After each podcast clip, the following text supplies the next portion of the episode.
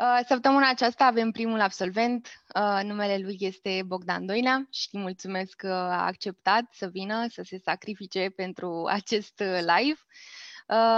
Și cred că putem să începem cu o întrebare foarte, foarte light și anume să ne spună câte ceva despre el. Ok, salutare toată lumea, mersi mult de invitație. Uh, da, mă numesc Bogdan Doinea, am, uh, sunt originar din Pitești. Um, am venit la calculatoare în 2005. Am terminat calculatoare împreună cu master în 2011. Uh, în momentul de față locuiesc în Amsterdam, în Olanda. Sunt aici de 2 ani de zile, aproape 2 ani jumate. Uh, lucrez ca și product manager. În momentul de față la o companie pe nume Everon, Um, business-ul practic este o, e o platformă software în cloud la care se conectează diferite chargere, diferite electrical vehicle chargers. Um, da, ce altceva să vă zic? E foarte wide întrebarea. I don't know, hobby-uri sau chestii pe care le fac în timpul liber, I guess. Uh, mă uit la destul de multe animeuri, asta e clar o chestie, e de când eram mic. A început cu Dragon Ball Z, a continuat cu Naruto și a devenit o mare chestie. Uh, mă interesează foarte mult economia și stock marketul, adică stau foarte mult pe chestia asta, sincer că nu mi explic foarte clar de ce, dar mi se pare foarte interesant cum like, majoritatea mecanismelor economice de pe lume sunt de fapt o chestie de asta bazată pe sentiment uman în stock market. Și, uh, nu știu, în general așa, people person, adică în general sunt un extrovert, îmi plac destul de mult, nu știu, grupurile, eventurile, mi-au energie de la chestia asta. Motiv pentru care nu e neapărat grozav de-a lungul pandemiei. Dar cam asta ar fi. Ok. Um, să știți că Bogdan a omis foarte multe uh, detalii despre el, dar asta e și ideea, să-i punem atât de multe întrebări încât să aflăm cât mai multe. Uh, Victor a făcut o afirmație foarte drăguță faptul că ar putea să se numească Pitești Talks, pentru că Răzvan Deaconescu este tot din Pitești. So, uh, so far avem un, uh, un record de doi piteșteni. Să vedem dacă săptămâna viitoare o să îl, uh, o să întrerupem tradiția. Ok, so, hai să spargem gheața cu o întrebare uh, care cred că poate este pe buzele multora. Uh, cum ai decis să pleci din România în Olanda și inclusiv de ce Amsterdam, Olanda? Ok, asta, adică e cumva mișto după întrebarea light de introducere, asta e destul de heavy. Um, băi, cred că în primul și în primul rând, ideea de încercat să, să lucrezi și să trăiești undeva în afară, întotdeauna mi s-a părut super importantă. Adică mi se părea că are de-a face mai puțin cu ideea de escapism, gen ideea de, băi, e nașpa în România de motivul X, Y și Z, așa că trebuie să tulesc, și mult mai mult cu ideea de să ai experiența, să încerci să vezi cum e, să, nu știu, să vezi diferite aspecte ale tale sau cum te dezvolți tu în contextul ăsta, știi? Sau e o chestie pe care întotdeauna am vrut să o fac. Uh, Amsterdam pentru că prima mea ieșire din țară ca și student a fost, a fost epică. A fost cu Răzvan Rughiniș și cu încă doi colegi, trei colegi, uh, în Amsterdam, la un curs de security, de cyber security pe atunci, care combina o grămadă de chestii. Trecea și prin software development, se uita și la mă rog, virtualizare, era o chestie mai nouă atunci, uh, de patru săptămâni. Și era epic, adică niciunul dintre noi nu ieșise cu adevărat din țară de unul singur, a făcut chestia cu părinți, știi? Și o lună întreagă să-ți o arzi prin Amsterdam, acum vreo 10 ani, să zicem că a lăsat foarte multe amintiri mișto, din, din multe puncte de vedere, și niște prietenii super puternice. Și uh, mi se pare că de multe ori când iei decizii de astea de, de tipul, nu știu, ce faci cu o chestie în viitorul tău, Știi, îți place să zici că sunt pragmatice. Gen, îți faci un Excel și zici, uh, ok, ce e? E weather, e cât de mare job market și le pui așa pe Excel, știi? Și îți pui acolo Berlin, și Barcelona și Amsterdam și Londra. Și după aia pui X-urile și îți dai seama pe măsură ce pui X-urile, că dacă câștigă chestia pe care nu ți-o doreai de fapt, încep să, încep să schimbi criteriile, știi? Astfel încât să iasă chestia ta și cumva încep să-ți dai seama de fapt care e chestia pe care ți-o dorești. Și la mine, cred că a fost foarte, oricât aș vrea zic că a fost rațional, a fost foarte influențat emoțional, că e nostalgia aia, știi, pe care o ai. Gen, nu știu, pe care oameni care, nu știu dacă ascultați acum de la facultate, probabil au avut nostalgie de liceu. Și dacă ești după facultate, e nostalgie de facultate. It just works like that. Și odată cu toate amintirile alea am zis, băi, a fost destul de tare atunci, I could start with that. Și în felul ăsta, da, în felul ăsta am ajuns aici. Știți că e și chestia, by the way, cu, cu experimentul ăla, are un, are un nume, cu moneda. So, practic, um, unul din cele mai simple moduri prin care poți să-ți dai seama chestii pe care ți le dorești cu adevărat să le faci, este să iei o monedă și când te, cineva te întreabă să faci o decizie, uh, să-i faci o decizie, pui, pui, pui au, știi, option A pe față, option B pe spate, dai cu moneda în sus și întotdeauna trebuie să respecti că orice ar pica aia faci. Și ideea e că în momentul în care moneda pică, tu cam îți dai seama de fapt ce ai vrea să faci. Dar trebuie să faci ce zice moneda, indiferent de faptul că ți-ai dat seama de chestia Și în felul ăla ajungi să te cunoști ceva mai bine. Ok. Um, cineva a pus așa în ghilimele de ce Amsterdam și mai apoi uh, cineva a completat că deci nu pentru prăjituri ai ales uh, a, noul no, tău oraș. Adică, um, adică dacă vrei, adică, sincer, dacă vrei prăjituri, adică am zis Berlin, Barcelona, Amsterdam. Sincer vorbind, adică deși în Amsterdam sunt uh, soft drugs care sunt legale, sincer sunt destul de sigur, sau mă rog, din experiența trecută, că în Berlin și Barcelona actually le obții mai ușor, chiar dacă nu sunt la același nivel de legalitate. So, nu, nu, nu, n-a fost ăsta unul din marile criterii. Ok. Uh, uite, cineva din public ne întreabă dacă în Olanda poți conduce cu carnet auto emis în Pitești. Da. Asta e o întrebare interesantă, da. Însă, însă... Ai înțeles gluma, nu? Ăsta a fost un criteriu... da, total. A fost un criteriu... Ăsta chiar a fost un criteriu um, obiectiv cât de cât. Îmi doream super, super, super mult să fiu într-un loc în care pot să mă deplasez cu bicicleta mai peste tot. De asta Barcelona și Berlin și Amsterdam erau cumva la început, pentru că toate, toate au super multe piste de biciclete. Și asta era o chestie pentru mine. Era, frate, vreau să, am, vreau să nu depind de ceva. De, de absolut nimic. Nici de leasing la mașină, nici de când vine tramvaiul, nici de chestie. Vreau să mă pot să mă urc pe bicicletă să ajung unde vreau eu. Și că a venit vorba de asta, știu că din experiențe proprii, uh, Olanda este foarte haotică când vine vorba de biciclete. Cum mm. te-ai adaptat? Cât de ușor te-ai adaptat la biciclete?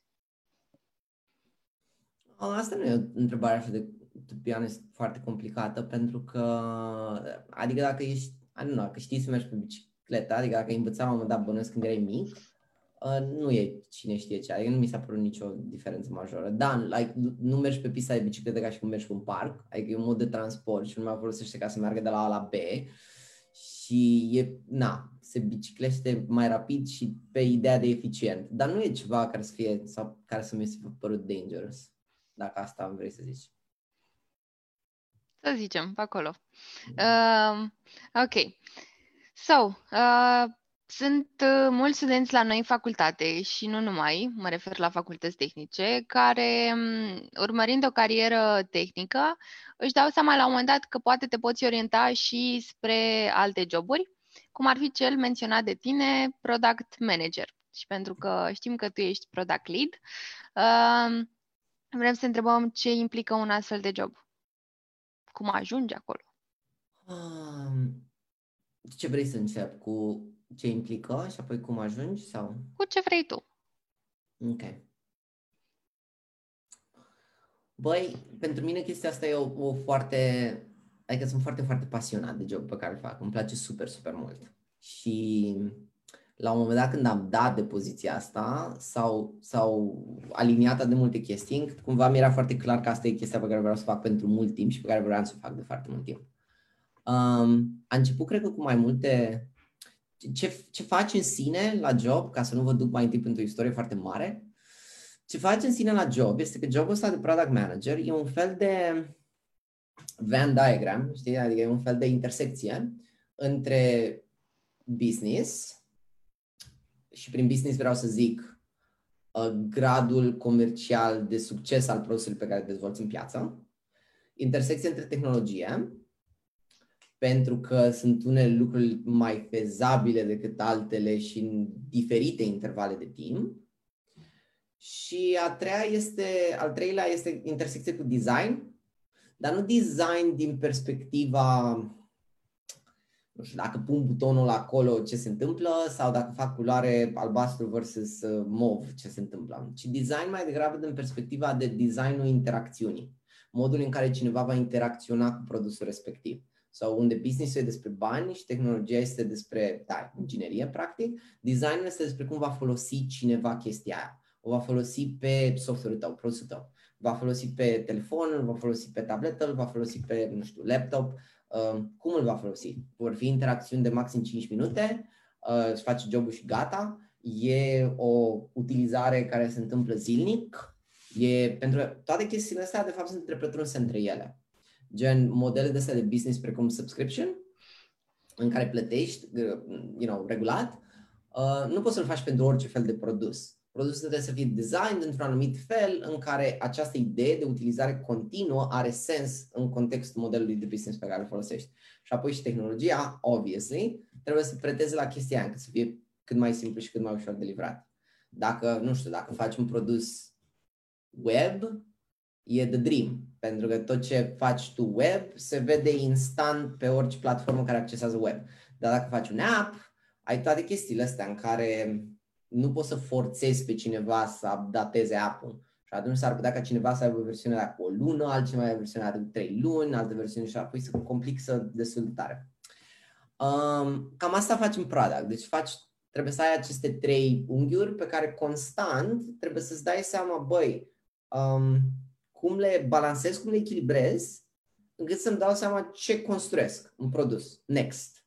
Ce, ce, ce feature pun? în ce direcție mă duc cu el. Pentru că te poți duce într-o mie de direcții.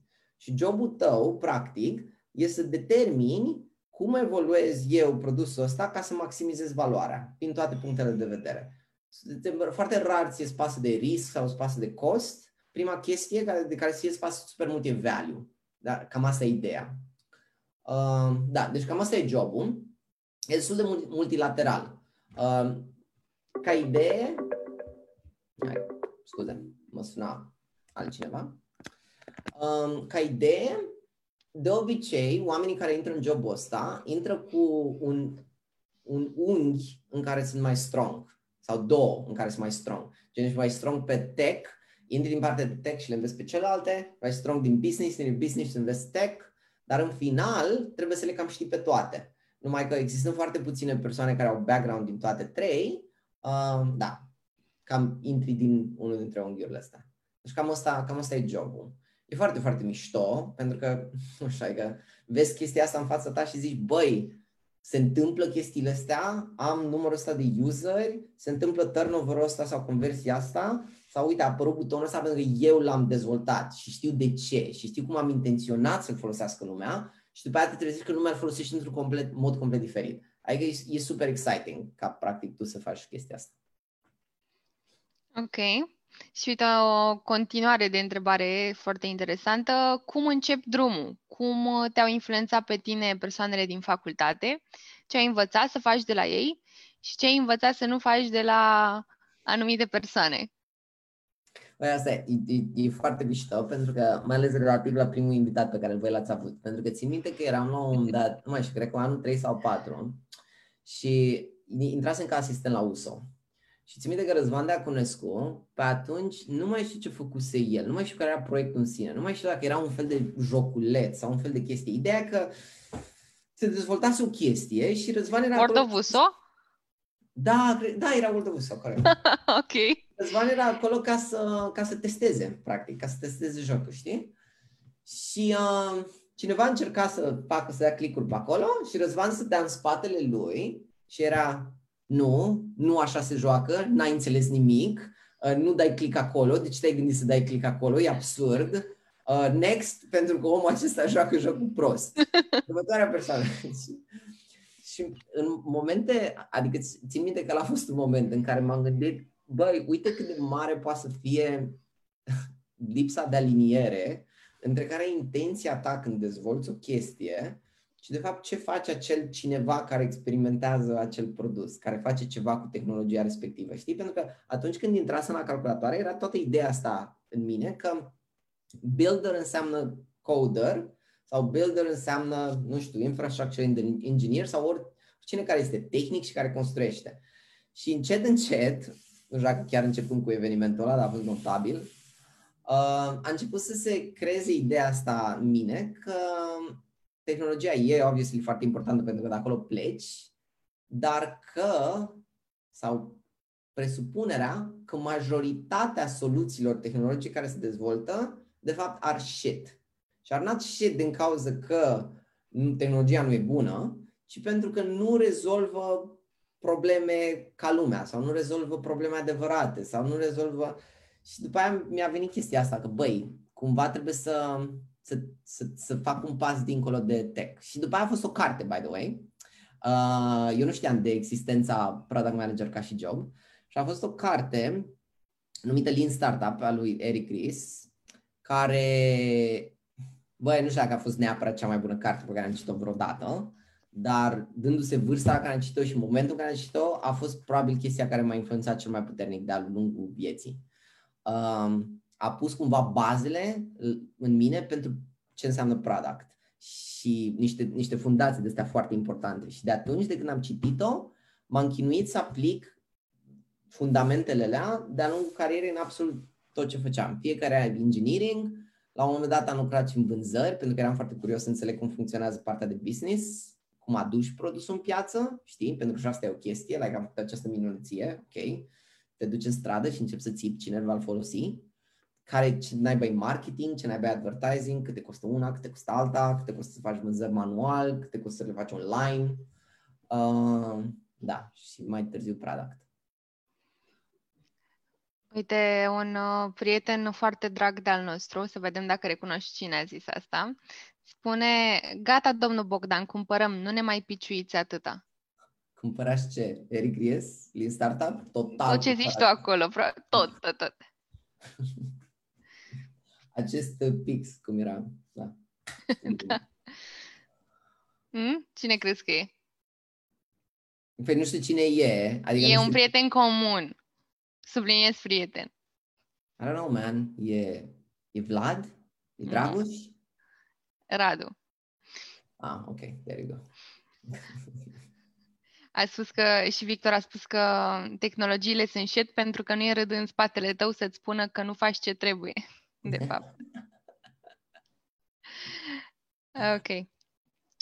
Bun, hai să revenim uh, un pic uh, și la Amsterdam, uh, pentru că da, ok, sunt și subiectivă pentru că Amsterdam ocupă un loc foarte special în uh, sufletul meu, dar uh, zine un pic de cum e viața de expat în Amsterdam. Ok.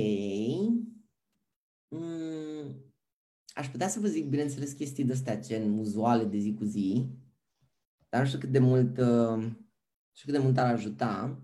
Și mi se pare și o chestie cu care e foarte greu să empatizezi, gen să relaționezi. Și să vă zic de ce în momentul în care în momentul în care eu sunt un tip super, în general, foarte adventurous și optimist și pe ideea de no, viața e o aventură, așa că hai să încerc o grămadă de chestii să vedem care mi se potrivește. Uh, dar nu prea s-a pupat imaginea mea de aventură dinainte cu neapărat ce s-a întâmplat aici. În final a fost mișto, dar a fost super diferit. Când devii expat, o chestie interesantă este că se dislocă în mintea ta conceptul de casă. Se dislocă într-un mod în care e foarte ciudat. Practic, nu mai poți să zici 100% că acasă e România, pentru că tu trăiești altundeva fizic, for crying out loud, în fiecare minut din zi, și nu poți să zici că e casă nici locul ăsta. Din simplu motiv pentru că, nu știu, bănuiesc că poți să ai și 10 ani și nu o să fie același nivel de familiaritate. E un tip de intimitate pe care îl construiești atât cu oamenii cât și cu locurile, care are foarte mult de a face cu your growing up într-un anumit loc, știi? Și când ești mic, te formezi în, adică în o, o tonă de feluri. Și la un moment dat, după ce ajungi, nu știu, în your 20s, 30s, adică se schimbă chestii, sure, încerci să te dai mai deștept, dar fundamental chestiile care sunt ale tale, la care te definezi, sunt cam quasi la fel. Și te lovești de chestii care, na, deja sunt construite în tine. Și atunci ești în acest mijloc în care acasă nu e nici acolo și nu e nici aici și persoanele care, cu care poți relaționa și care te înțeleg foarte bine sunt alți expați.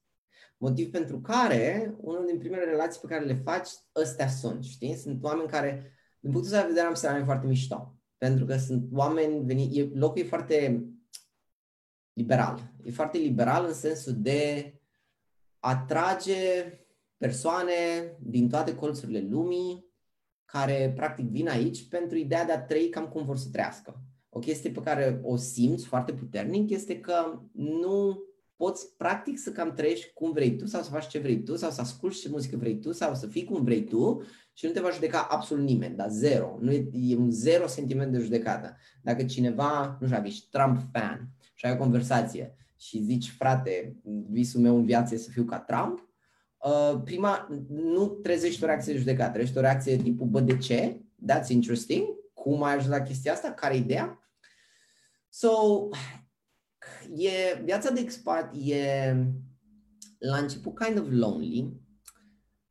Prima chestie care se întâmplă, sau mi s-a întâmplat mie, este că începi să-și faci prieteni alți expați de peste tot, din Columbia până la Rusia, până, know, este cineva și din Vietnam, spre exemplu, care sunt oameni foarte deschiși. Chestia asta e foarte mișto pentru că te crește pe tine, sau asta e senzația mea, ca persoană încep să vezi niște diferențe culturale foarte interesante și mișto. Um, una din persoanele care e în echipa mea este o tipă din uh, India, pe nume Sveta. Uh, ea este product manager pe partea de roaming a produsului, deci practic toate cardurile sau app-urile cu care, cu care faci charging-ul mașinii tale electrice să funcționeze pe orice charging station, indiferent cine îl operează, dacă e de la, dacă e de la nu știu, Enel sau Electrica sau orice altă companie. Uh, și ea se ocupă de roaming.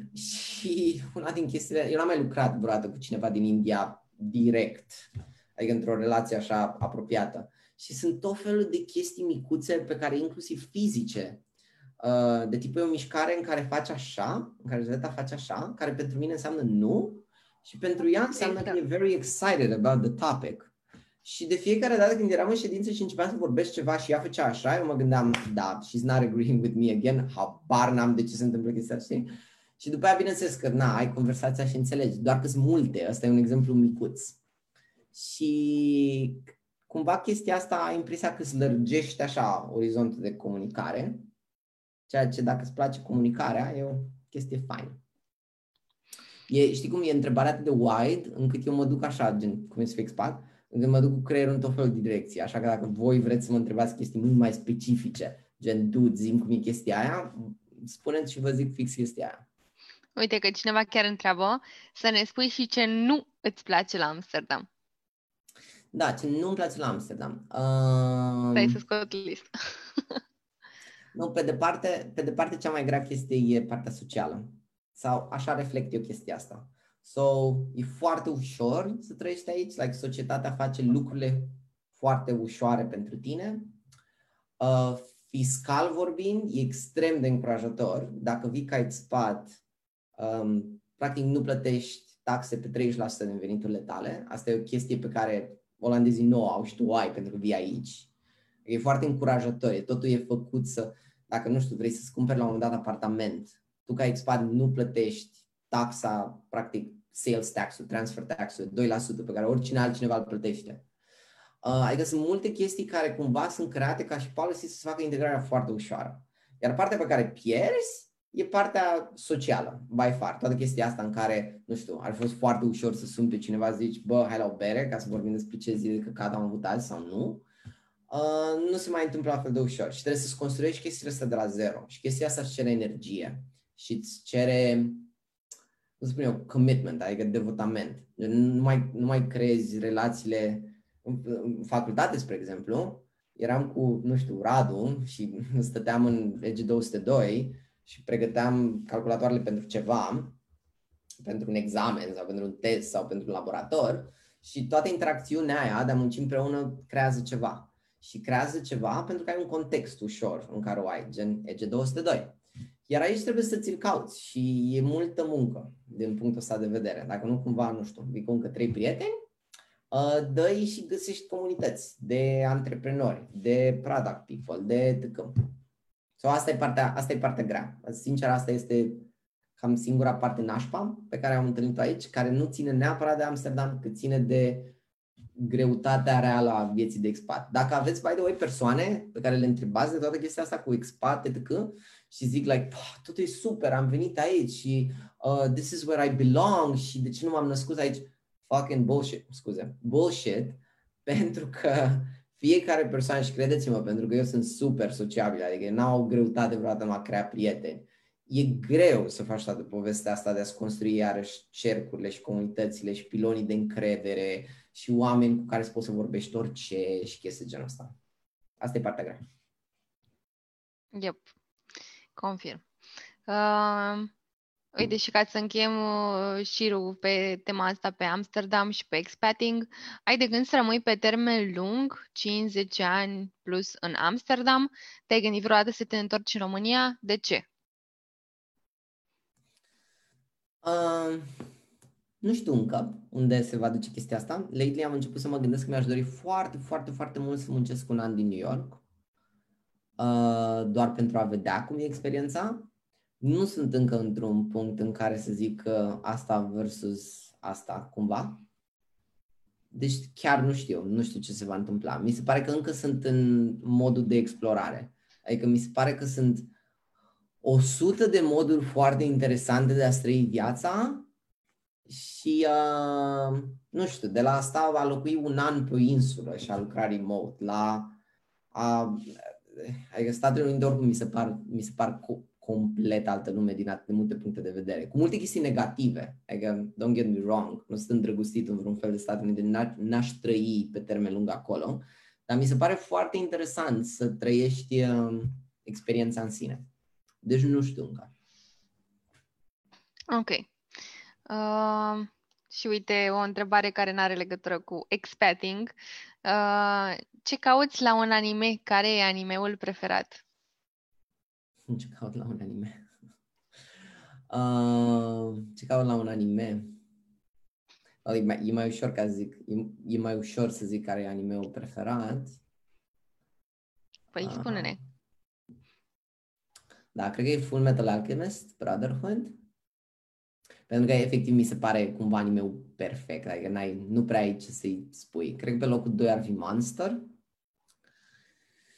Ce cred că au la un anime este în primul și în primul rând story Mi se pare că sunt foarte multe animeuri, depinde pe ce categorie te uiți. În animeurile care vin din Japonia sunt pe două categorii, cele care sunt pentru copii, da, ei consideră copii până la 21 de ani și apoi peste 21 de ani sunt animeurile care sunt cu mai multe, I don't know, sunt, sunt pe, pe ideea de, n-aș zice neapărat violență sau agresivitate, cât pe ideea că temele sunt complet altele. Temele sunt de război sau de cyberpunk sau, pe când animeurile în general, cum sunt Naruto, sunt foarte mult pe ideea de ambiție. Ambiția e o mare chestie în, în animeuri Adică chestia asta cu erou care trece prin transformări și transformările prin care trece și toate povestile astea. Brotherhood mi se pare extraordinar din, din perspectiva asta. Mi se pare o poveste incredibil de bună și execuție efectiv aproape perfectă. Da. A, mai vreau să spun o chestie legată de plecarea din România. Mai a fost o chestie importantă, dincolo de toată povestea cu aventura. Uh, nu prea găseai jobul jobul de product manager în România, cel puțin la momentul respectiv, nu prea găseai.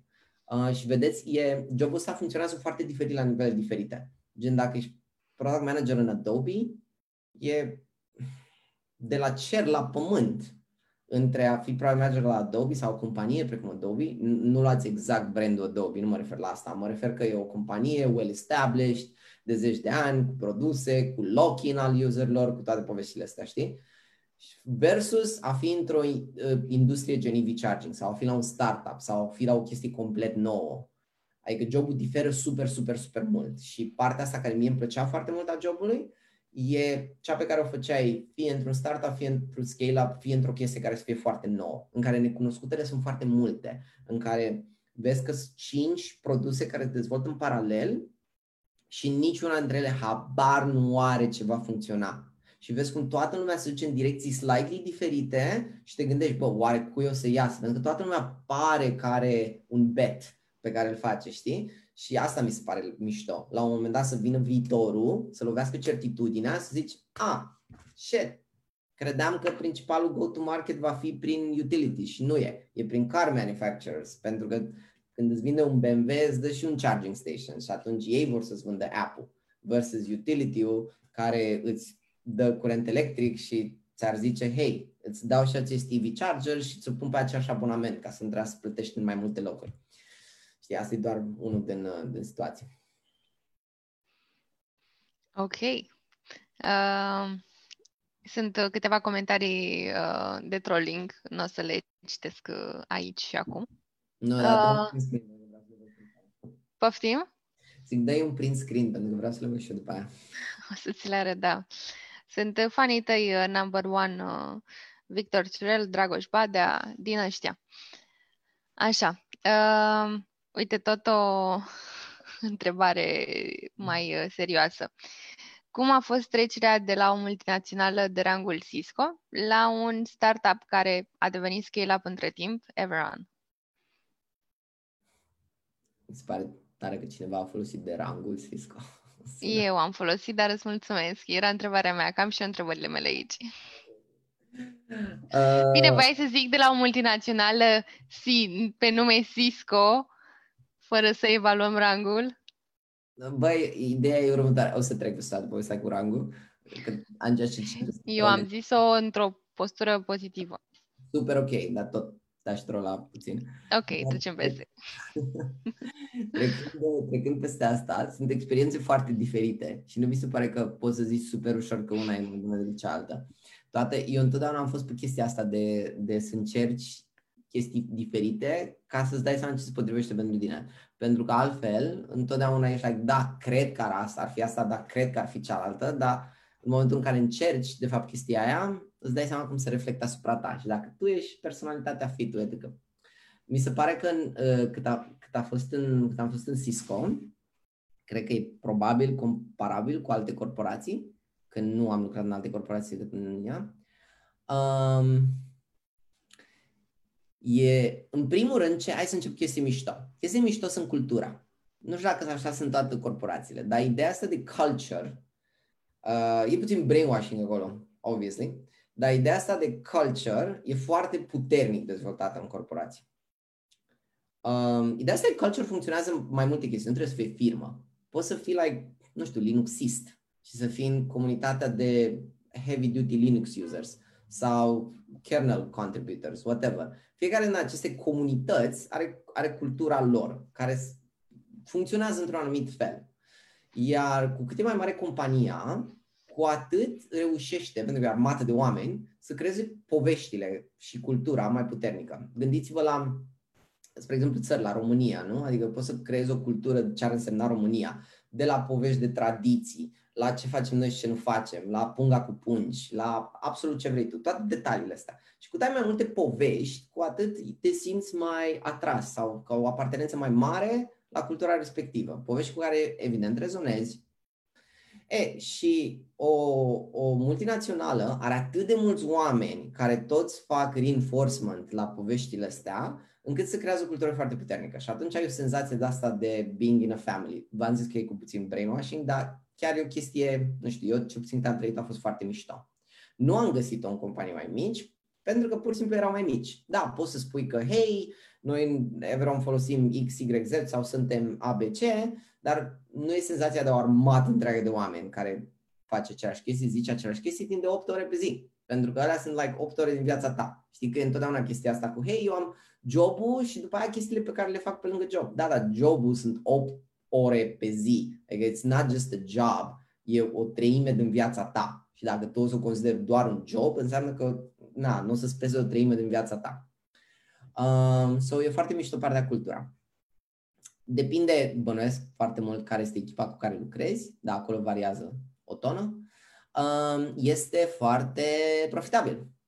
Pentru că corporațiile își permit să plătească foarte bine, își permit să plătească peste nivelul pieței. Toată strategia, de fapt, este să te atragă când ești tânăr, uh, să vină la tine să zică eu sunt, bam, brand mare. Aceeași chestie face și Google, by the way. Uh, vino aici, te plătesc peste piață, însă corporațiile nu au un incentiv direct să investească în tine ca tu să crești din jobul în care ai intrat. Adică nu mă înțelegeți greșit. Ai bugete de training. Să zicem că intri ca software developer. Ai training ca software developer. Dar dacă tu ai vrea să devii, nu știu, product manager sau o altă chestie, nu există un incentiv direct în a face asta. Trebuie să te lupți super tare ca să schimbi cumva poziția. Și practic modul în care corporația funcționează este că te plătește foarte bine, tu faci un job bine, dar între timp se întâmplă tranziții tehnologice, se întâmplă, nu știu, unii, unii player sau unele companii sau unele disrupții care intră în piață și nu mai e la fel de relevant ce făceai tu. Și așa, câteodată, în corporații sunt oameni care ajung, există chestia asta cu the golden chain, în care ești blocat la un salariu foarte mare pe care altcineva nu ți-l-a oferit, dar ești complet depășit de tehnologie. Uh, nu știu, gândește că ești într-o companie care nu face cloud sau virtualizare în niciun fel. Și acum toată lumea face cloud și virtualizare. Să zicem că ești la Dell, nu știu, Dell te plătește super bine, uh, dar by the way, toată lumea acum face chestii în cloud și tu habar n-ai despre cloud, dar știi foarte bine cum funcționează un server Dell. You know, și asta e aplicabil, dar înțelegeți voi ideea. Uh, so asta a fost o chestie. Asta e definitiv un plus, de fapt și un minus. Uh, un, o altă chestie în minus este că la un moment dat simți că dacă tu ai fi acolo sau tu n-ai fi acolo, n-ar face o super mare diferență la nivelul corporației în sine. Dar asta este comparabil cu sentimentul de a vota în țara ta. Gen, ești like, bă, cât de important e cu adevărat votul meu, adică înțeleg că am chestia asta și o folosesc, că e responsabil să o folosești, dar ești like, what does, how much does it really matter? La fel te gândești când corporația are 200.000 de oameni, ce contează că sunt eu acolo sau că e altcineva, mm, dacă ar fi cineva de doar mai slab decât mine, dar doar mai bun, ar face o diferență la nivel global. Uh, ăla a fost principalul motiv pentru care eu m-am mutat. Ăsta ultimul. Faptul că, pentru că aveam și ocazia de a fi product manager în, în Cisco din job pe care l-aveam la ei, pentru că aveam alt job atunci, dar uh, voiam foarte, foarte, foarte mult două chestii. Unu, să lucrez într-o chestie mică în care ce fac eu și impactul pe care l-am să fie nu știu, noticeable, dacă eu decid să fac o chestie, asta are o influență mare, ori în bine, ori în rău, pentru că în felul ăsta mi se pare că înveți repede, adică ai ciclul de învățare foarte rapide. Și, uh, da, comunitate. Da, asta are mai puțin uh, legătura, că mi se pare că poți să ai comunitate în ambele. Am răspuns la întrebare? Să zicem, da. Um, Tracking, pentru că sunt super curios care sunt troningurile, care sunt comentariile. Oh, habar n-ai. Uite, ți, ți arunc unul acum care e o întrebare foarte interesantă. Posterul din cameră e cu Adrian Nenache? Vai, cât de bun! Um, posterul, da, posterul din cameră, shit. Uh, promit că nu sunt un psihopat. posterul din cameră este cu mine, dar este deci, e o prietenă care e un comic book artist și pe lângă toată povestea cu animeurile, eu și colecționez comicuri destul de multe. Și la un moment dat de ziua mea a luat o poză care era pe Facebook și a făcut o comic book style kind of a thing. E destul de cool, dar e într-adevăr e cu mine, da. Faptul că ai ținut să menționezi că nu ești un psihopat ridică deja câteva semne de întrebare. Pentru că am un poster cu mine în propria cameră, adică... Uh... A fost un cadou aia, vreau să zic, nu mi-a venit ideea asta. Ne-am blocat puțin pe Facebook, mie așa mi-arată că este broadcast interrupted, dar uh, nu știu de ce, pentru că noi încă putem vorbi aici. Și a revenit. Așa, hai să uh, continuăm. Știu că înveți, ai învățat, învățat, încă înveți limba olandeză. Care e cuvântul tău preferat din limba olandeză și ce înseamnă? Și de ce? Jesus Christ. E o limbă oribilă, dude. E o limbă absolut oribilă. Uh... De ce poți să scui pe cineva și să ai un motiv? da, așa e. Uh, e o limbă oribilă, nu știu, eu nu mă simt deloc atras de ea, motiv pentru care incentivul meu de a învăța e zero, motiv pentru care nu învăț. Ideea e că aici e foarte multă lume vorbește engleză. Dar la un nivel, țin minte și când eram în București, ziceam exact aceeași chestie despre București, în mare parte pentru că lucram în IT și în mare parte pentru că toți prietenii mei erau ingineri, dar um, aici, gen de la persoane, nu știu, care au 70 de ani, până la, adică oricine vorbește engleză și vorbește foarte bine. Și atunci, dându-se că tot de la servicii publice până la prietenii pe care oricum le cresc cu expați și oricum stai în engleză, ce puțin la început, uh, până la tot ce ai vrea să faci în engleză și nu-ți place limba, zero incentive. Uh, so, nu sunt mare fan. Nu știu dacă la un moment dat o să învăț sau nu, dar fără să existe nevoie sau fără să existe dorință, nu mi se pare că poți să ajungi să o înveți. Pot să vă zic că hăzeleh e un cuvânt și înseamnă cozy și mi se pare foarte simpatic, Aww. nu pentru cum sună, pentru că da, poți să scui pe cineva fără să ai motiv.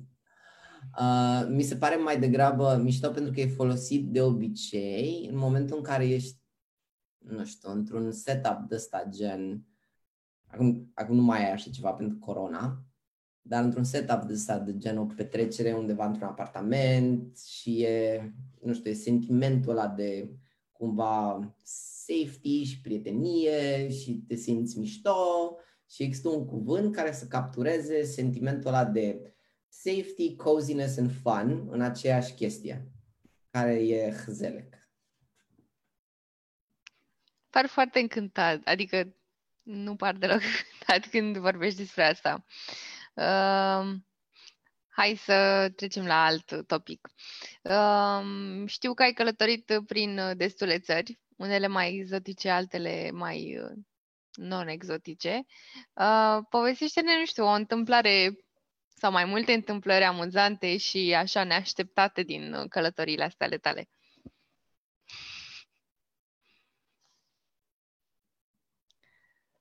Da, am avut un, un job în... Uh, primul job pe care l-am avut uh, în Cisco am avut mai multe joburi pe care le-am schimbat, mai multe poziții. Și primul pe care l-am avut era destul de multă, destul de mult călătorit, care era mișto, pentru că eram, cred că aveam 23 sau 24 de ani și era foarte tare faptul că puteam să fac asta și nici nu prea am păsat de chestii gen ore de somn sau chestii de genul ăsta foarte mult, așa că zburam tot timpul în diferite locuri. Uh, a fost această, adică s-au întâmplat mai multe chestii, mai multe locuri, dar a fost acest moment notabil în care e, fusesem în Armenia și vă ziceam că nu-mi păsa efectiv de cum, de, de timp neapărat, așa că zborul meu de întoarcere Armenia, Moscova, Chișinău, București. Pentru că era sigur un mod în care puteam să mă întorc într-o duminică.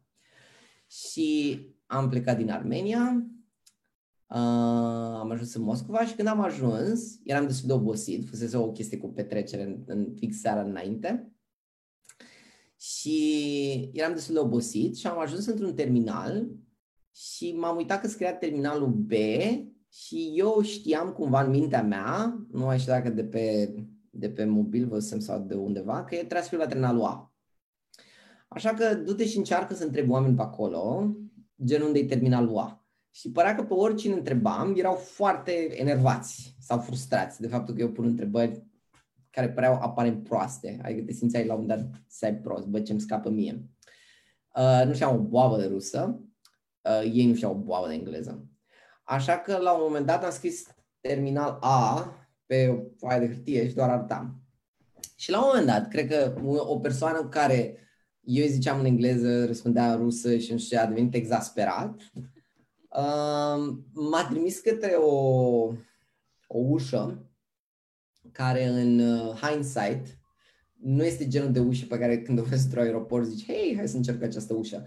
Pentru că era, era mare, roșie și cu un, um, un hinge de ăsta imens de care trebuia să tragi ca să intri. Deci, ok, omul acesta îmi spune că ar trebui să merg pe aici către terminal A. Și era un hol lung prin care treceai uh, luminat super dubios. Încă o dată, povestind această chestie, sunt atât de multe flaguri care se te găruiesc legat de nu era ok ce făceam, dar pe moment nu, na, it did not compute. Și ajung în cealaltă parte, ei, terminalul A. Și mă pun la passport control ca să pot să mă duc către gates. Și când ajung la passport control, pun pașaportul și era o persoană acolo care se uită la pașaportul meu, se uită la mine, se uită la pașaportul meu și nu, nu se pupa ceva. Și văd un fel de mișcare pe care după aia am corelat eu cu faptul că, nu știu, ori apăsai un buton sub masă, ori făceai ceva care dea un semnal și sunt, uh, da, acești doi, nu știu, jandarmi, whatever, like doi pe ceafă lată, uh, că, hei, vină cu noi. Și am fost practic interogat de cinci ori? Pe parcursul a cam șase ore, uh, fiind, la început am încercat să o fac în rusă, nu înțelegeam nimic, după aia aveam tot felul de chestii, gen să răspund că sunt de la Cisco, să nu zic Cisco, papucii mei, ce se întâmplă, poate îmi pierd job, te gândești o grămadă de chestii genul ăsta în momentul ăla. Uh, după aia, la runda 2 de interviu, erau persoane care vorbeau engleză, engleză proastă. Și după aia vedeai că la fiecare rundă era întrebat fix aceleași chestii. Sau so, deși se schimbau între ei, puneau fix aceleași întrebări, dar în ordine diferită. Și la final de tot, erau unii care vorbeau engleză foarte bine și au zis un fel de fii atent ce răspunzi acum, pentru că noi nu suntem poliție. Și erai căcat pe tine. Uh, deci, ca să înțeleg, uh, ai fost arestat pe scurt. Băi, nu, n-am fost arestat, pentru că asta ar, ar, ar lăsa un fel de criminal record undeva. Ce s-a întâmplat la finalul chestiei astea și care a fost explicația, Practic, la finalul orelor ăstora, când pierdusem deja avionul și a trebuit practic să dorm în terminalul A, uh, ce s-a întâmplat este că, teoretic, ăsta era un zbor care putea fi schimbat doar prin terminalul B. Eu avusesem cumva, pe mine mă rerutaseră în C, deci măcar nu trebuia să ajung în A. Ideea era că în A erau zboruri pentru care aveai nevoie de un tip specific de viză și nu erau zboruri care ajungeau din Armenia acolo. Așa că toată întrebarea era cum naiba a apărut persoana asta din Armenia într-un terminal în care teoretic n-ar putea să ajungă. Și mai mult de atât, când plecai din Armenia, când zburai de acolo, trebuia să spună o ștampilă pe pașaport, cum că ai plecat din Armenia. Și a uitat să mi-o pună. So, basically, a durat toate orele alea ca să verifice cu compania aeriană că eu chiar am fost pe zborul respectiv și chiar am ajuns în Rusia în felul ăla. Și după aia, da, după aia am zburat înapoi. N-am mai avut scală, ceea ce a fost o chestie, dar... Uite, există observație aici care spune uh, That's exactly how KG got the B. Da, nu, nu o să am un coment la asta. Credem, sunt altele mult mai rele ca asta, așa că nu, nu te îngrijora. potențial de trolaj maxim. So. Ok, so, uite, întreabă cineva, uh, hai să iau întâi, pentru, hai să iau întâi întrebarea asta. Uh, ce înseamnă pentru tine o petrecere reușită? Și vezi că este cineva care ți este prieten, teoretic, deci probabil te testează prin întrebarea asta.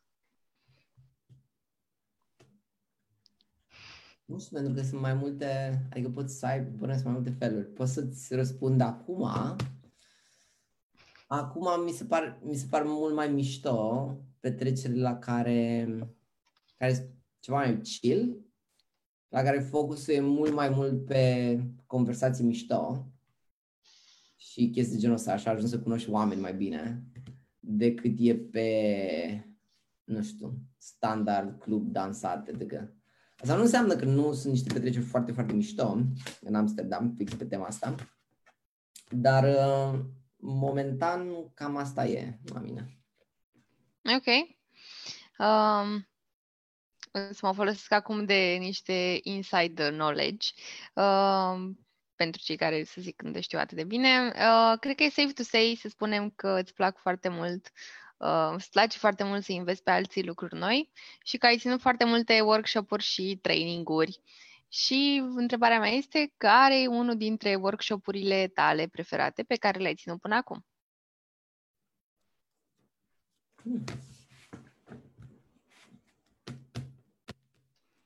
Gen ca tematică sau ca poveste? Gen am ținut workshop-ul ăsta atunci acolo. Ce cauți? Orice fel de workshop, I don't know. Ceva ce, ce, tre- ce trezește ceva așa plăcut în tine, nu știu. Adică happiness, nu știu, niște fluturași acolo când începeai să ții. Știu că mie asta mi se întâmplă când țin orice fel de workshop de pitching, so Mă, țin minte acum, uh, eram în, uh, eram în Academia Cisco, acum mult timp, da. To this day a fost cea mai mișto comunitate în care am fost vreodată. Absolut incredibilă. Și mi se pare că au, sunt niște prietenii care au rămas din, din comunitatea aia, care sunt uh, to this day, they troll you on Facebook. Uh, And in real life. Da, exact. Um, primul, primul workshop sau prima prezentare pe care am făcut-o vreodată pentru alte persoane, dincolo de prezentările pe care le ținea în Cisco despre rețelistică, uh, a fost despre modul general în care să-ți prezentări. Și nu știu, adică de-a lungul timpului am făcut, am ținut workshop-uri care au fost la un nivel de impact, ai putea spune teoretic mai mare, pentru că am ținut cu, nu știu, CTOs și CIOs. Ultimele workshop-uri pe care le-am ținut în Amsterdam au fost cu diferite startup-uri și eram în punctul în care analizam super în detaliu modelul de business, cum se leagă asta cu produsul, cum se, adică era genul de workshop în care cumva înțelegeai cum se leagă totul. De la cum interacționează oamenii cu produsul tău, la cum ajung să interacționeze, Uh, la cât te plătesc, la cum ar putea să te plătească mai mult din asta, la, adică workshop-uri care practic creau modele de business noi, la companii noi. Dar cumva așa un loc special, emoțional pentru mine e prezentarea pe care am, prima, pe care am conceput-o eu de la zero, cu modul în care ar trebui să-ți prezentări în public.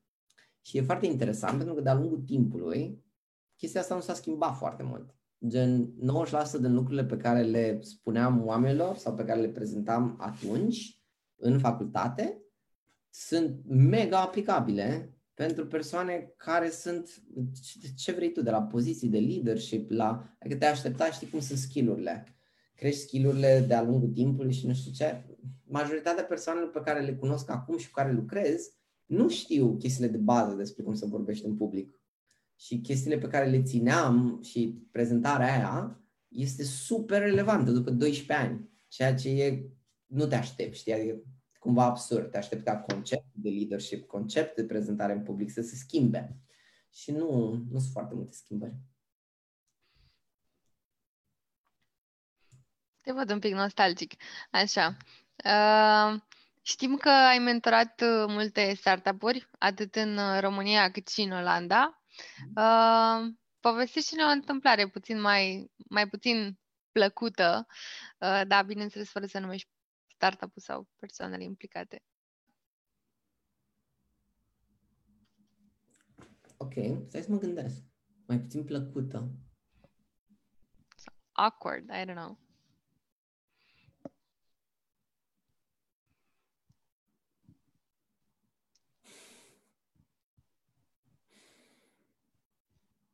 Da, a fost un moment awkward. fost un moment awkward în care eram... E un accelerator de startup aici și lucrez împreună cu ei la diferite chestii și la un moment dat era această competiție în care diferite startup-uri competiționau, produse care competiționau. Și toată ideea era să, să fii într-un fel de competiție de asta în care cumva îți pregătești, uh, uh, îți pregătești strategia de piață și după aia piciuiești și cum se bate un startup cu altul. Și ți era oferit uh, de la început cumva un, fel de informație despre startup-ul ăla și tu începeai și făceai studii de piață și etc, etc, etc și validai chestii și îți dădeai seama dacă ce validezi ok, înainte să te întâlnești cu ei la competiția asta. Și când ajungeai la competiție, practic uh, începeai să, bă, uite, eu am, m-am uitat la chestia asta, uite cum funcționează, etc. E, și tipa care trebuia să meciuiască mentorii cu startup-urile, a meciuit prost. Și eu am intrat într-o anumită cameră în care credeam că sunt anumiți oameni și nu erau oamenii ăia și cumva eram așa de entuziasmat de topic încât am intrat direct și am început să zic, băi, uite cum funcționează, uite care nu știu ce. Deci, și practic începeam și divulgam toate tehnicile pe care ceilalți trebuiau să le facă competiției lor. Și oamenii când m-au auzit vorbind, probabil s-au gândit, ia, hai că să-l las like 10 secunde să, și după aia să zic, hei, dar știi că noi nu suntem ăia, știi că suntem competiția lor. Dar pentru că eu am început foarte entuziasmat și cu un debit de probabil destul de mare, like, ok, ok, pare că zice chestii interesante, hai să ascultăm. Și practic am divulgat toată strategia competiției lor um, și mi-au zis după vreo 15 minute. So that was kind of awkward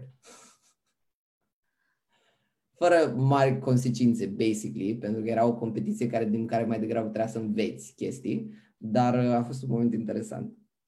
And you basically ruined it all. da, basically I kind of ruined it all pentru oamenii pe care trebuia să-i ajut, dar hey. ok.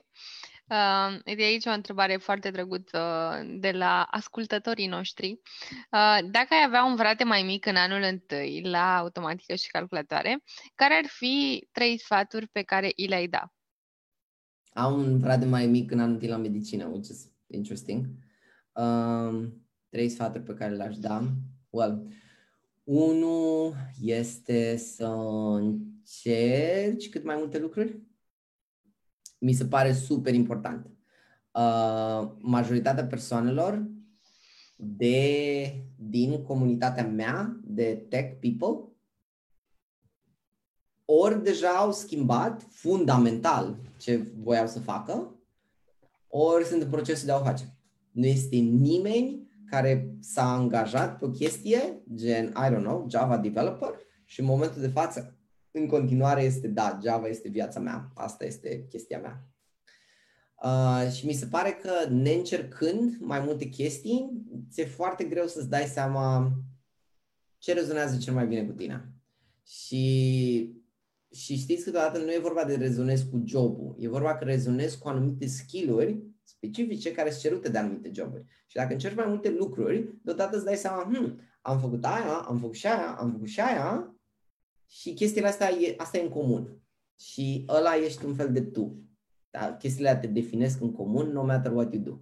Sau să încerci cât mai multe lucruri, nu, nu mă refer la joburi în sine, dar să încerci cât mai multe lucruri, nu știu, pe parcursul experienței tale, de la comunități diferite în care să fii, la subiecte de tech în care să fii, um, nu știu, doar pentru faptul că s-ar putea să-ți placă administrarea de sistem foarte mult, um, n-aș neapărat recomanda să faci asta patru ani în continuu și doar pe nișa aia să rămâi. Că e prea devreme să te nișezi, cam asta e ideea.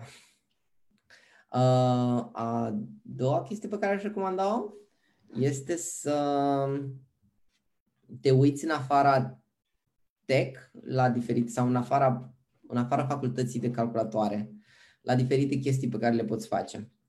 Uh, Spre exemplu, am, la un, eu cred că am aflat de conceptul de, am aflat de jobul de product manager când am citit Lean Startup. Și am citit Lean Startup pe undeva când aveam, nu știu, 26 de ani. Și în momentul ăla mă gândeam, de ce, de ce nu am aflat chestia asta toată facultatea în contextul în care eu făceam cu facultatea de profil, iar în celălalt capăt al lumii, în Silicon Valley, oamenii care creau toate produsele astea, care erau mișto pentru mine, erau product manageri. Deci era efectiv, ăsta era rolul care crea toate acele produse mișto sau toate acele tehnologii mișto și eu învățam computer science, dar habar n-aveam că asta există. Uh, mi s-a întâmplat aceeași chestie, cu tot conceptul de MBA, de Master in Business Administration, care nu știam că există conceptul și nu știam ce faci la el am ajuns de-a lungul timpului să fiu foarte interesat de mai întâi a fost cum folosești tehnologie ca să crești un, creezi un produs bun și următorul pas a fost cum, cum, cum construiești o companie încât să duci produsul în piață. Pentru că that's the end goal pentru mine. Adică ideea de a, a face toate bucățile astea fi perfecte sau să, să potrivească una cu cealaltă, încât tehnologia chiar să aibă impact. Pentru că poți să folosești tehnologie super cool și să faci, să nu construiești niciodată un produs care chiar să aibă sens sau să fie folosit de oameni. Poți să construiești un produs super tare și aici sunt majoritatea startup-uri pe care eu le cunosc, dar să nu reușești să construiești compania care să aducă produsul în piață. Și cumva dacă vrei să rezolvi o problemă complexă, chestie pentru care eu m-am băgat în engineering, în computer science, pentru că îmi place foarte mult să rezolv probleme complexe. E chestia asta de system thinking, care spune că o persoană nu poate rezolva o problemă decât dacă problema poate fi mapată în creierul unui singur om. Dacă problema e mai complexă de o singură persoană, probabilitatea să fie rezolvată optim scade dramatic. Și atunci asta e cumva, asta e cumva goalul meu, să înțeleg toate problemele care trebuie, rezolv, care trebuie rezolvate la diferite nivele, astfel încât tehnologia chiar să aibă impact. Și ok. Nu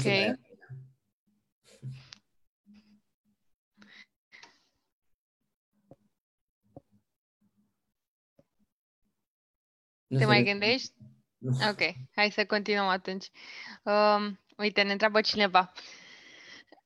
Aplicând metoda cu moneda, dacă cerem o întâmplare din Academia Cisco, care a rămas cu tine, ce îți are prima oară în minte? Băi, dintr-un motiv sau altul, îmi sare în minte, well, aia cu moneda, în primul rând aia cu moneda nu e o chestie pe care o făceam eu, aia cu moneda pe care o făceam un prieten, că am zis asta când am povestit. Uh, dar uh, ce îmi revine în minte, sincer, sunt nopțile de Dota, care erau foarte, foarte tari, dar nu cred că se referă foarte mult la, da, de gaming. Dar nu cred că se referă, cred că are legătură și cu perioada, pentru că ești foarte nostalgic chestii pe care le puteai face în grupuri și în comunități care, na, I don't know. Și gaming într-o singură sală, gen 20 de oameni, era foarte fun versus făcând o remote, pentru că încă fac asta. Deci aveam și noi o șansă să promovăm comunitatea și tu spui că ce a rămas cu tine din Academia Cisco după atâția ani sunt seriile de Dota? Da, pentru că era toată chestia de, era toată chestia de care sunt lucrurile specifice comunității. Și era un fel de muncești împreună și you have fun together. Cumva, cumva asta era. Nu știu ce mi-a venit în cap, dar a fost, a fost un moment la un moment dat în care toată lumea era nebunită după chestia asta. Ok. It's not a thing anymore, just saying. Da, evident. Ok. Um, și trecem la o întrebare mai serioasă legată de ce ai spus tu mai devreme. Un exemplu în care go-to-market a fost critic. Pentru mine sau în general în piață? Mm, cred că oricare din variante îți convine, ori pentru tine, dacă ai un exemplu, ori pentru general.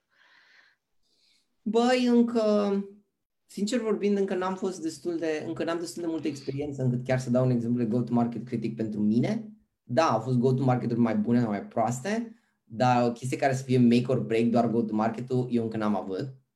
Dar pot să vă dau un exemplu de go-to-market care e critic, ce anume Zoom.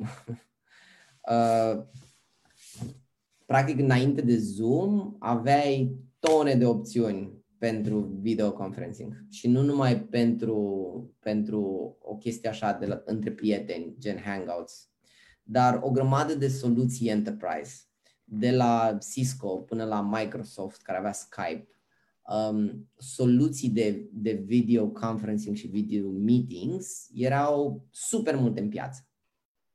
Și toate, adică nu se vedea, nu era ca o zonă în care poți să inovezi cine știe ce. Adică aveai tot, toată lumea se gândea la VR și cum o aduci în VR, ca și tehnologie și ca și pivot. Și în acest context, Zoom a, practic ce a avut critic a fost go-to-market-ul. Într-o piață în care toată lumea zicea vrei să folosești Cisco WebEx sau Microsoft nu știu ce și chestii de genul ăsta, atunci, uh, da, trebuie să te întâlnești cu persoane de la Cisco sau de la Microsoft, trebuie ca persoana aia să-ți facă o ofertă, uh, tu vorbești cu persoana respectivă, gândiți-vă acum nu ca student sau ca persoană fizică, ci ca, ca și business. Dacă de acolo faceți Zoom banii, practic, nu, nu cred că vreunul dintre noi plătim cu adevărat. Și trebuia să te țină cineva de mână printr-un proces de vânzări, să vadă dacă nevoile companiilor, companiei tale se potrivesc cu ce îți oferă Cisco, Microsoft sau orice altă soluție. După care se vedea care vrea să fie partenerul care să te ajute cu asta. Cum, cum, cum cumperi chestia aia, pe câți ani o să o faci, etc. Ah, hai să-ți facem un demo, hai să-i facem șefului tău un demo. Toate chestiile astea și toate momentele astea creau foarte multă, foarte mult friction, foarte multă oboseală. Pentru că, sincer vorbind, nu e nimic plăcut la a fi trecut printr-un proces de stat de sales lung în care treci prin toți pașii ăștia și tu vrei de fapt să ai o omorâtă de videoconferință. E și Zoom a făcut o chestie care nu se mai făcuse până atunci. A aplicat modelul freemium, ca și go-to-market, în B2B. Adică a spus, oricine care vrea să folosească Zoom, poate să folosească Zoom pe un model de maxim 40 de minute call și cu anumite limitări, cu anumite limitări de feature-uri pe care nu le ai de obicei într-o data enterprise.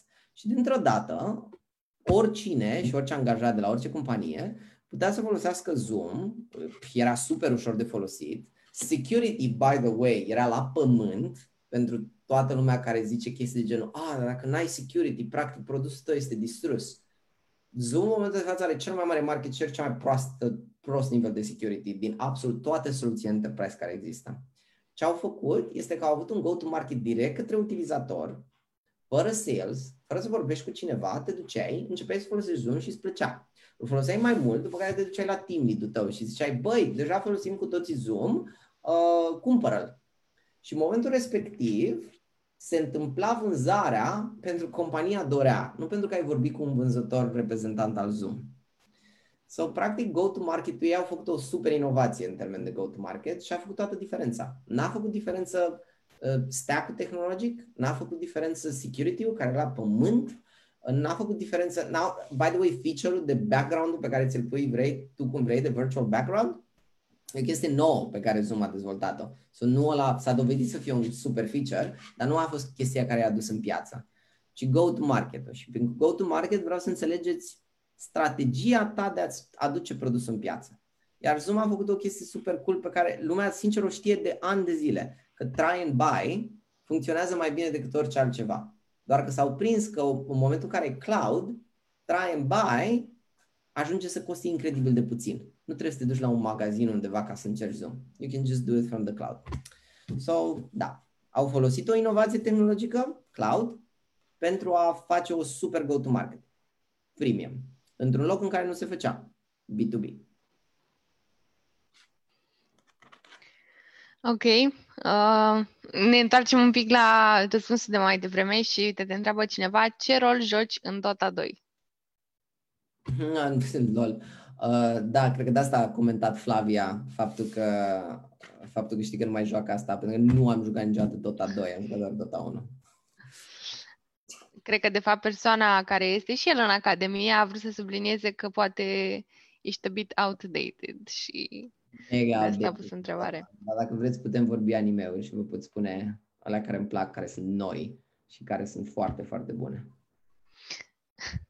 Uh, nu înțeleg la ce zice Radu aici, dar cineva întreabă care a fost proful tău preferat din facultate.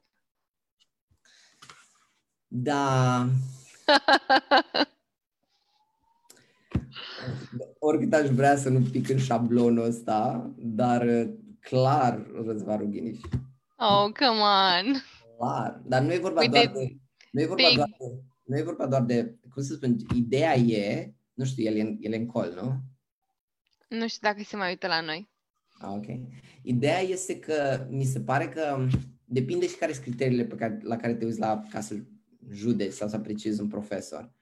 Uh, sunt persoane care predau mult mai bine decât Răzvan sau care au predat, mi-au predat mie mai bine decât Răzvan. Dar depinde care sunt criteriile, pentru că chestia pe care am apreciat-o la Răzvan este că nu s-a limitat niciodată la chestia pe care ți-o preda. Adică folosea toată chestia gen USO sau rețele pentru un context ca să te învețe multe, multe, multe alte lucruri care cumva se legau clar de tehnologie, dar în general erau foarte, nu știu, utile. Și am rămas cu foarte multe chestii pe care după aia le-am aplicat în viață și care, na, au fost niște lecții foarte mișto și foarte bune. Și mi se pare că asta, de fapt, e baza educației. Știi, dacă cineva reușește într-un context de a te învăța operare pe Linux, uh, cum să te descurci la o negociere cu cineva, e ceva complet diferit, uh, mi se pare extraordinar. Pentru că n-aș fi avut altcumva cum să învăț și cum să iau lecțiile alea. Și mai există și toată deschiderea, știi, pe care Răzvan a avut-o pentru toată ideea cu asistenții. Și faptul că puteai fi asistent dacă erai pasionat și asta te califica. Te califica faptul că erai pasionat de subiectul ăla, că voiai să faci munca asta și treaba asta și asta era de ajuns. Nu era un prag de ăsta de intrare de tipul, nu știu, trebuie să-ți iei anumite certificări sau lucruri de la guvernul României sau chestii genul ăsta. Uh, așa cum imaginez că este în stilul clasic de a face chestii, știi? Ok. Go-to-market. A avut un go-to-market foarte bun. Dar...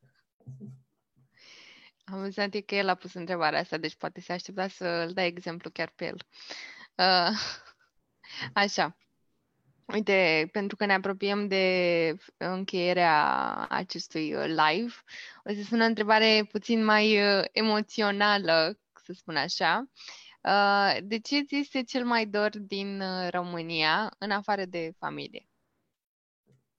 Da, mi se pare, chiar eram super curios și să mă întreb, mi se pare că sunt mai prostii în, în chestia asta.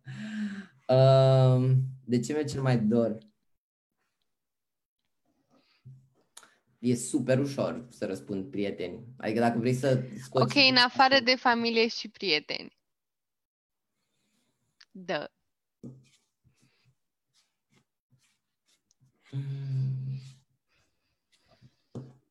Și e destul de clasic, dar e adevărul. Adică, da, e familie, da, sunt prieteni și următoarea chestie sunt, sunt practic locurile.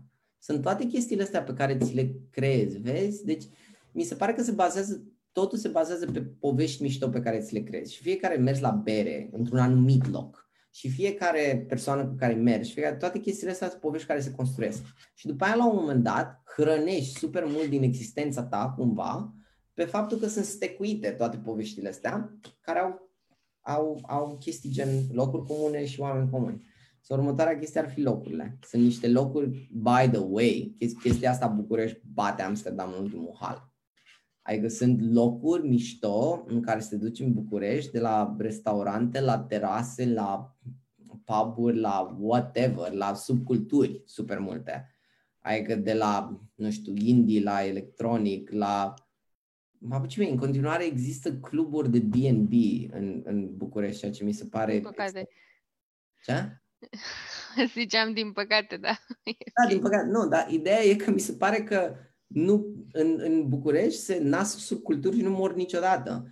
Continuă există nișele alea de oameni care fac chestia asta și un loc în care să te duci pentru asta. Și mi se pare că pentru cel puțin mai 20s, și acum, clar, că de asta mi-e dor, e București e extraordinar. Pentru că mi se pare că poți să-ți găsești oamenii tăi, știi, uh, foarte ușor și locurile tale și chestii de genul ăsta. Iar Amsterdam este foarte, e fun, don't get me wrong, doar că este șablonat. Adică nu sunt, nu este chestia asta cu subculturi de diferite chestii. Sunt șabloane de cum arată lucrurile și șabloane de cum, uh, nu știu, de muzica sau genul de muzică care e cel mai popular sau cel mai populară. Și e normal, pentru că e piață matură de cultură, știi? Față de București, care se, se descoperă. E un fel de, ok, suntem generația care nu ne-am născut în comunism. What do we do? Știi? Cine suntem și cine vrem să fim? Pentru că în același timp știm toate poveștile alea de ce înseamnă să, să te tragă curentul de la părinții noștri, dar în același timp n-am trăit vremurile alea. So, ai fost influențat prin educație, dar e o mare bucată pe care poți să o definești singur, știi? Și asta mi se pare că face Bucureștiul foarte vibrant și foarte interesant. Deci zine unul din locurile de care ți este cel mai mult dor, poftim. Sau cel da, mai la locul ăla, cele... da, locul ăla Hai că nu o să ne înghesuim să-l, să-l facem super popular. Gen control? Nu știu dacă mai ai unde să te ah. înghesuiești. Pe bune, aia era? Da, dar era, în, era dinainte de electronic. Adică înainte să se mute, era un club acolo care se numea Berlin. Și controlul a pornit în primii trei ani ca un club indie. A fost primul club indie din București și era foarte, foarte, foarte mișto. Și era și în perioada în care indie era o super chestie, adică Arctic Monkeys își scoteau cele mai bune albume, la fel Strokes, la fel toate chestiile astea. Și a fost momentul ăla de nașterea subculturii care s-a aliniat super bine cu mine care după aia a fost la fel o naștere a subculturii pe electro în noua locație, știi? Numai că, na, poate n-am mai rezonat eu la fel de mult cu el. Dar o chestie care, țin minte, o chestie care, de care mi-e super dor sunt toate grădinile, de la sticlar, la toate, adică sunt superbe și încă o dată, chestia asta nu e o chestie pe care o găsești în Amsterdam. Adică, adică Olanda e o țară care 2 pe 3 era sub apă. So, practic, la un moment dat s-au mulțit, au rămas fără spațiu și, you know, care e varianta, ok, nu o să te duci peste Belgia, uh, care e cealaltă variantă, hai să scoatem teren de sub apă. Și după ce ai scos teren de sub apă, devii foarte atent cu spațiu. Și totul este super, you know, micuț și incredibil de bine organizat pentru locul micuț, care are un farmec, dar nu e farmecul de spațiu întins Ah, da, wait a second, munți, for crying out loud. Deci, deci... Nu oh mai gata, dacă nu te-ai gândit la ei din prima, înseamnă că nu e sufletul tău acolo. Gata, lasă, e ca moneda, nu? Adevărat, good point. da, dar și munții, again. Adică știu cum este în Olanda, unde nici măcar un o depresiune așa micuță, un deal, nu vezi, e ok. Da, ce e weird și că nu eram, pentru că mi se pare că ai ghicit-o super bine. Nu eram genul ăsta de persoane care să mă duc pe munți, like, I, I don't know, mergeam like o dată pe an sau două pe an sau ceva de În team building și we weren't actually going for hiking, so. Păi cred că am făcut-o o dată. Din greșeală. și în locațiile dinainte o făceam în mai multe locuri, sau anyway. Da, da, să zicem că lumea nu venea în team building pentru hiking, e adevărat. Veneam pentru socializare.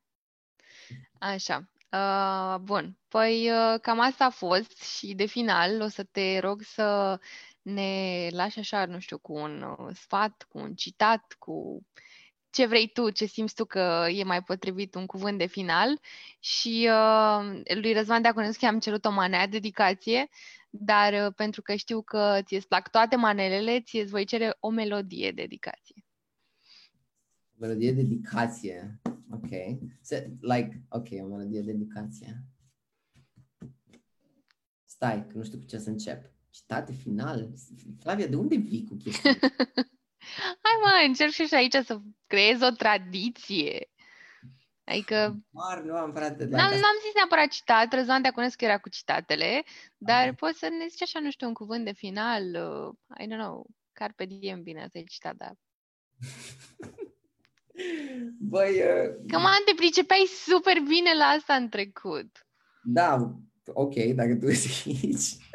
Uh, nu știu, dacă, poți, dacă vreți să vă las cu niște chestii, cred că principala mantră pe care eu urmez e toată chestia asta cu build your own uh, stuff, gen, nu știu, build your own definition de unde vrei să fie locul în care trăiești, de care e chestia pe care vrei să o faci mi se pare că toată chestia asta cu hai să delimităm foarte clar ce face fiecare persoană și în, în piață și în job și în viață e moartea pasiunii din toate punctele de vedere. Uh, toată, nu toată lumea, că exagerez, dar majoritatea persoanelor care acum, eu împlinesc anul ăsta 34, majoritatea persoanelor care sunt prin punctul ăsta al vieții în momentul de față sunt ori deprimați din cauza chestiei pe care o fac în continuu de 10 sau 12 ani și este same shit all over again, uh, ori, ori, nu știu, se îndreaptă către asta sau să fac problema de altceva. Și mi se pare că toată chestia asta cu a alege o rețetă care a fost deja creată pentru tine nu este, poate funcționa super grozav înainte, dar în ziua de astăzi mi se pare că te lasă ori cu un longing de ăsta interior, ori fără job, I guess, în 10 ani, la cât de repede se schimbă chestiile în tech. So asta cu, cu încearcă să încearcă cât mai multe chestii ca să-ți definești singur your path. Știu că sună superficial sau au auzit probabil în mai multe locuri, dar mie mi se pare că are foarte mult sens, sau mai mult sens ca niciodată. Ce bine piesă. Piesă, piesă, piesă. O piesă. Până caută Bogdan piesa, o să zic și eu cuvintele de sfârșit. Uh, ne revedem uh, săptămâna viitoare, joi, tot de la ora 19. Săptămâna viitoare avem un uh, cadru didactic invitat și, uh, nu știu, lansez așa o provocare să văd în comentarii dacă ghicește cineva cine va veni. Este un uh, profesor uh, foarte popular de la noi din facultate. Uh, cu siguranță o să fie și un uh, talk foarte interesant, dar și un uh, mic roast, cum a fost și cel al lui Râdă. Uh, de săptămâna viitoare o să regăsiți tocurile și pe uh, podcast în cazul în care nu o să puteți să ne ascultați live, deși este mult mai amuzant live pentru că sunt atâtea comentarii. Și cred că Bogdan este gata să ne facă dedicația. Am văzut pe chat pentru tine, dar um, dedicația e Asafa Vidan Reckoning Song. Ah, sorry, nu Reckoning Song, Reckoning Song e, e complet altceva. Uh, The Labyrinth Song. Uh, The Labyrinth Song uh, mare parte pentru că mi se pare că ia una din cea mai mișto povești din tragedia greacă și o, o face într-un serial, e soundtrack unui serial de pe, de pe Netflix numit Dark. Fapt, nu e soundtrack, e una din piesele de pe soundtrack. Uh, dar serialul e foarte mișto și l-am terminat de curând și mi se pare cea mai mișto producție și poveste care să se uită la toată chestia asta cu time travel. Serios? Da, mi se pare că time travel-ul de-a lungul timpului a avut un fel de interpretări, știi? Și era like, grupul de oameni care erau există universuri paralele și de fiecare dată când schimb ceva, atunci se forcuiește. Știu, l-am văzut, l-am văzut, l-am văzut. Genul de oameni care sunt mai degrabă, hei, timpul e o chestie liniară și you can't escape it și nu se da. naște niciun univers paralel și schimbările întotdeauna influența etică. Și mi se pare că modul, adică cea mai dar care a reușit să facă cea mai complexă reprezentare a unui univers în care chestia asta e posibilă și a reușit să nu, are, să nu aibă gap Adică a reușit să lege o logică super, super complicată, foarte mișto. Da, și eu l-am văzut. Mi s-a părut că devine puțin prea complicat la un moment dat. Mm. Adică eram, oh, God, încă ceva, nu ca să nu fac spoilere. Dar, uh, da, e interesant. Oricum, cei de la Netflix au făcut și un uh, site unde puteai să urmărești timeline-ul ca să nu te pierzi în time da, travel prea tare. Da, și asta mi s-a părut foarte cool. Deci, da, dedicația e Labyrinth Song de la Safa Vidan. Mulțumim, Bogdan. Uh, mulțumesc tuturor celor care ne-au urmărit, care au pus întrebări, care au făcut diverse glumițe și mulțumesc foarte mult, Bogdan, că ai acceptat să Uh, te torturăm cu niște întrebări. Uh, ne vedem data viitoare. Nimeni nu a ghicit. Cadrul didactic care vine data viitoare este Drums Răzvan Ruginiș. Uh, deci ne vedem data viitoare la un talk slash roast al lui Răzvan Ruginiș. Da, data viitoare o să fiu on the other side of this. Exact. Uh, mulțumesc tuturor și cu asta o să încheiem uh, broadcast-ul, live-ul. Uh, ne vedem data viitoare, weekend plăcut și stay safe. Pa, pa! Ciao!